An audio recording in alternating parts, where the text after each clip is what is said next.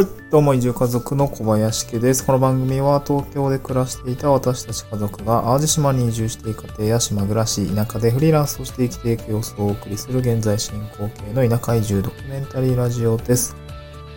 えっ、と、今日のトークテーマはですね、地域に入って馴染むために必要なことと勘違いっていうような内容でお送りをしていきたいと思います。えっとですね、先日地域おこし協力隊の初任者研修っていうのを、まあ、オンラインで受けたんですけども、そこでですね、まあなんかまあ、えー変な縁ですけど、まあ私、あの、青森の弘前大学っていうところの、まあ学部に属してたんですけど、なんかちょうど講師も弘前大学の、えーなんか地域系の、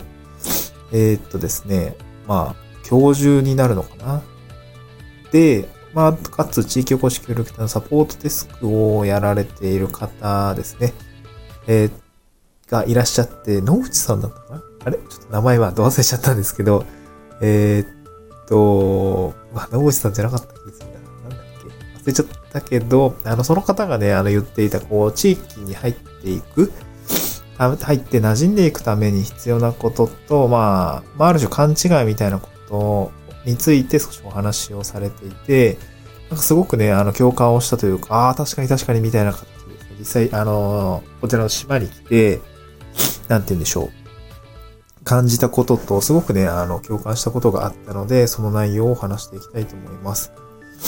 で、まあ、あー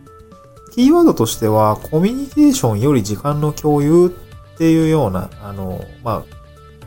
まあ、一節というか、そういう言葉がポイントになります。コミュニケーションより時間の共有ですね。これはその、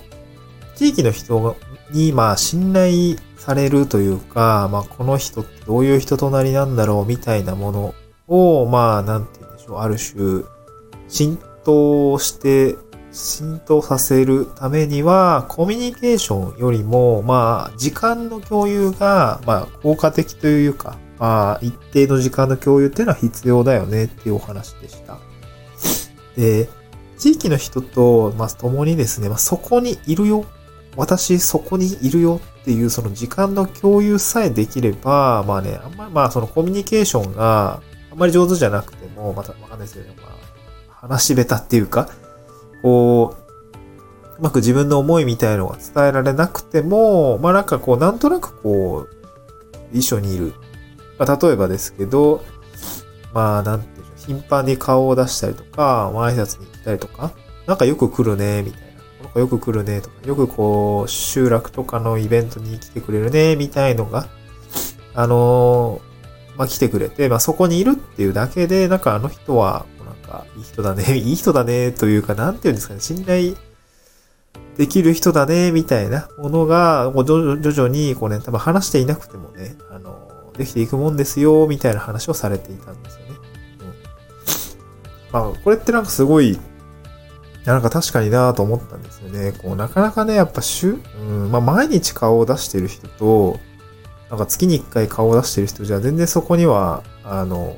信頼みたいのってできない、あの、差があるなと思います。なんだっけ、単純接触効果みたいなこう心理学のお話も確か聞いたことあるんですけど、ね、毎回その、まあ、単純接触って本当にその、その人と、えー会うとか、えーなんか見かけるとかね、普段から目にするみたいな、そういう、ことがですね、たくさんあると、まあ、人って知らぬ、知らず知らずに、その人のことに、えっ、と、なんて言うんでしょう。その人のことをですね、まあ好きになるというか、あの、少し好意的、好意を持つみたいな、そんな感じな、まあ、人間心、人間の心理的なものがあるというふうに聞いたことがあります。なんかそういうものに近しいのかなというふうに感じましたね。で、なんかその、まあ、ある種勘違いっていう話で言うと、なんかコミュニケーションより時間の共有っていうところのコミュニケーションよりっていうところの話になるんですけど、なんか、いきなり入ってきて、こう、あんまりね、口出しちゃでも、なんかそれはそれで結構不信がられるよって言ってましたね。うん、なんか時には、こう、まあ喋らず、と黙々と、こう、お願いされたこととか、地域にある仕事っていうんですかね。まあ多分、うん、まあこっちだとね、青島って、あの、ため池が、川が確かあんまなくて、農業用水の水を溜めるための川ね、あの、水がたくさん、あの、湖というか、えー ため池みたいなのがたくさんあるんですけど、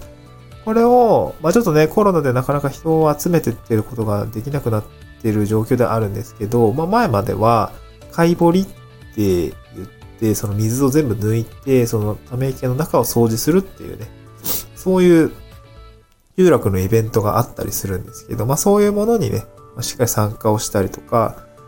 えー参加をして、で、まあそこでね、だらだら喋ってるだけ だけじゃなくて、あの、黙々とこう作業をする、手を動かすっていう、まあ背中ですね、まあ手を動かす姿勢みたいのを、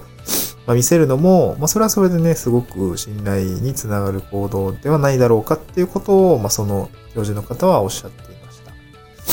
うん、まあこれも確かに、うん、うん、うん、みたいな感じでね。やっぱなんか、こう、しっかり、こう、地域に貢献をしてくれているっていうところを、まあし、えー、なんかね、口先、口、口先だけで、えー、なんかやるってわけじゃなくて、実際に手を動かすってことの方が、ね、コミュニケーションをしているよりも、うん、なんて好意的に映るのかなというふうに感じましたね。まあ、なので、まあ、今日はね、その地域に入って馴染むために必要なことと勘違いっっていうような内容で、まあ、コミュニケーションより時間の共有っていうのが大事だよっていうお話でございました。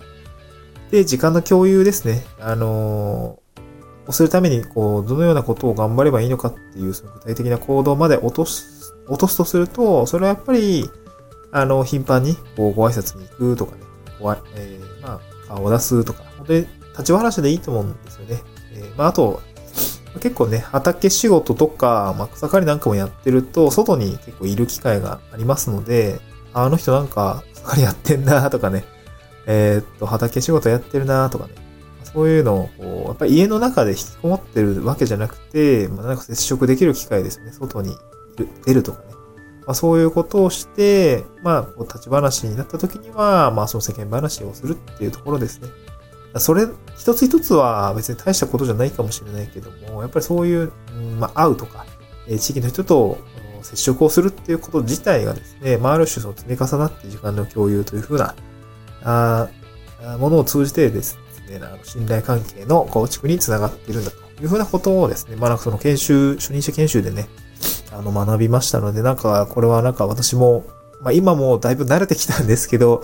慣れてきたと言っても、やっぱりまだまだ、あの、ね、大事な局面っていうね、こ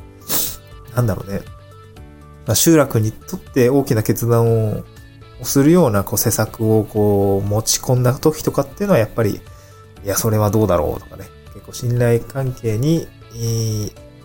か信頼関係がさえあれば、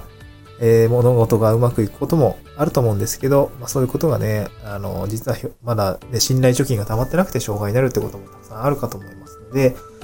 はい、えっと、信頼貯金をどんどんね、貯めていくことが、まずは必要かなというふうに感じました。はい。まあ今日はね、私も、集落のね、あの、花さん、えーあれですね、お花観光農園がですね、今全盛期っていうことで、ちょっと今日は私は交通整理とね、お仕事を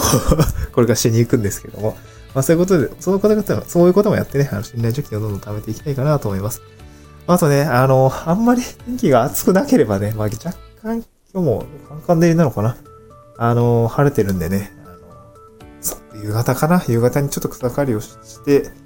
まあ物、物を片付けに行ったりとかね、まあちょっとね、古民家も片付けないと、おやばいなと思いながら、全然ね、えー行きたくない、行きたくないというか、